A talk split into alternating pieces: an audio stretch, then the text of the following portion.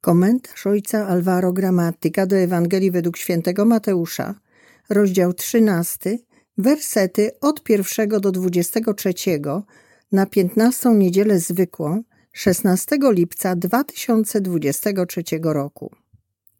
Owego dnia Jezus wyszedł z domu i usiadł nad jeziorem. Wnet zebrały się koło niego tłumy tak wielkie, że wszedł do łodzi i usiadł, a cały lud stał na brzegu. I mówił im wiele w przypowieściach tymi słowami. Oto siewca wyszedł siać, a gdy siał, jedne ziarna padły na drogę, nadleciały ptaki i wydziobały je. Inne padły na grunt skalisty, gdzie niewiele miały ziemi i wnet powschodziły, bo gleba nie była głęboka. Lecz gdy słońce wzeszło, przypaliły się i uschły, bo nie miały korzenia. Inne znowu padły między ciernie, a ciernie wybujały i zagłuszyły je. Inne wreszcie padły na ziemię żyzną i plon wydały. Jedno stokrotny, drugie sześćdziesięciokrotny, a inne trzydziestokrotny. Kto ma uszy, niechaj słucha. Przystąpili do niego uczniowie i zapytali, dlaczego mówisz do nich w przypowieściach? On im odpowiedział, wam dano poznać tajemnicę Królestwa Niebieskiego, im zaś nie dano, bo kto ma, temu będzie dodane i w nadmiarze mieć będzie. Kto zaś nie ma, temu zabiorą nawet to, co ma. Dlatego mówię do nich w przypowieściach, że patrząc nie widzą i słuchając nie słyszą ani nie rozumieją. Tak spełnia się na nich przepowiednia Izajasza. Słuchać będziecie, a nie zrozumiecie, patrzeć będziecie, a nie zobaczycie, bo stwardniało serce tego ludu, ich uszy stępiały i oczy swe zamknęli, żeby oczami nie widzieli, ani uszami nie słyszeli, ani swym sercem nie rozumieli i nie nawrócili się, abym ich uzdrowił. Lecz szczęśliwe oczy wasze, że widzą i uszy wasze, że słyszą. Bo zaprawdę powiadam wam, wielu proroków i sprawiedliwych pragnęło ujrzeć to, na co wy patrzycie, a nie ujrzeli, i usłyszeć to, co wy słyszycie, a nie usłyszeli. Wy zatem posłuchajcie przypowieści o siewcy. Do każdego, kto słucha słowa o królestwie, a nie rozumie go, przychodzi zły i porywa to, co zasiane jest w jego sercu. Takiego człowieka oznacza ziarno posiane na drodze. Posiane na grunt skalisty oznacza tego, kto słucha słowa i natychmiast z radością je przyjmuje, ale nie ma w sobie korzenia i jest niestały. Gdy przyjdzie ucisk lub prześladowanie z powodu słowa, zaraz się załamuje. Posiane między ciernie oznacza tego, kto słucha słowa, lecz troski doczesne i ułuda bogactwa zagłuszają słowo. Także zostaje bezowocne. Posiane wreszcie na ziemię żyzną oznacza tego, kto słucha słowa i rozumie je. On też wydaje plon, jeden stokrotny, drugi sześćdziesięciokrotny, inny trzydziestokrotny. Dlaczego mówisz do nich w przypowieściach?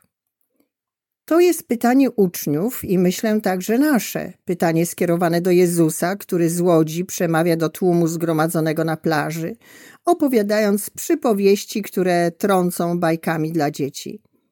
Dla nas jest to trudne do zaakceptowania, ponieważ chcielibyśmy zrozumieć. W rzeczywistości Jezus wprowadza nas w nowy sposób poznania. Sprawy Boże poznaje się sercem.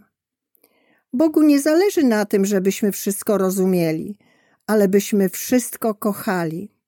To niewiedza przybliża nas do Boga. Bóg preferuje nasze uczucia. W ten sposób trzeba rozumieć przypowieści – nie umysłem, ale sercem. To serce bowiem musi być poruszone, aby mogło przylgnąć do orędzia ewangelicznego. W rzeczywistości liczy się nie wiedza o Bogu, ale miłość do Boga, poczucie bycia przez Niego kochanym, a kocha się sercem. To nieprawda zmienia życie, ale miłość. Być może w tym tkwi głębsze znaczenie tego, dlaczego Jezus mówi w przypowieściach. Przypowieści przekazują uczucia, uczucia marzenia, sprawiają, że czujesz więcej niż rozumiesz. Jest to język symboli, które przekazują raczej uczucia niż treść. Jak róża, która pozostając zwykłym kwiatem, może przekazywać i uwidaczniać uczucia, jakimi darzymy drugą osobę. Priorytet mają uczucia. Tak działa Bóg wobec nas. Oto więc przypowieść o siewcy spontanicznie rodzi radość z wychodzenia na spotkanie siewcy, który sieje, radość z przygotowania odpowiedniej gleby na przyjęcie ziarna, ale przede wszystkim rodzi wdzięczność za to, że Bóg nas nieustannie nawiedza. Nasiona są wysiewane i kiełkują, aż wydadzą owoce, gdy zostaną przyjęte przez dobrą glebę a tą dobrą glebą jest nasze serce zdolne do przyjęcia przemieniającej życie obecności Boga.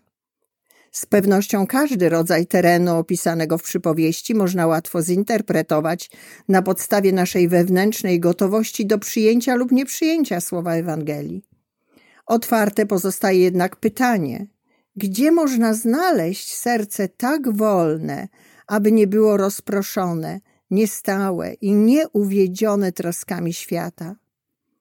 Myśląc o siewcy, łatwo sobie wyobrazić, że to on sam dba nie tylko o siew, ale także o to, aby gleba była odpowiednia dla nasion.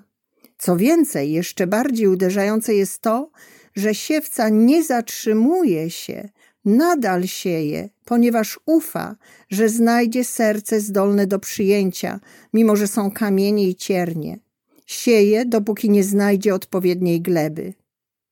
Podsumowując, przypowieść ta opisuje Boga pełnego pasji wobec nas, wytrwałego i ufnego. To nas uwodzi i rodzi w nas pragnienie oraz radość, by iść na spotkanie siewcy, strzegąc ziarna w nas, coraz intensywniej i bardziej zdecydowanie podążać za nim, z modlitwą, wdzięcznością i radosną ufnością – ponieważ jesteśmy przedmiotem Bożej miłości.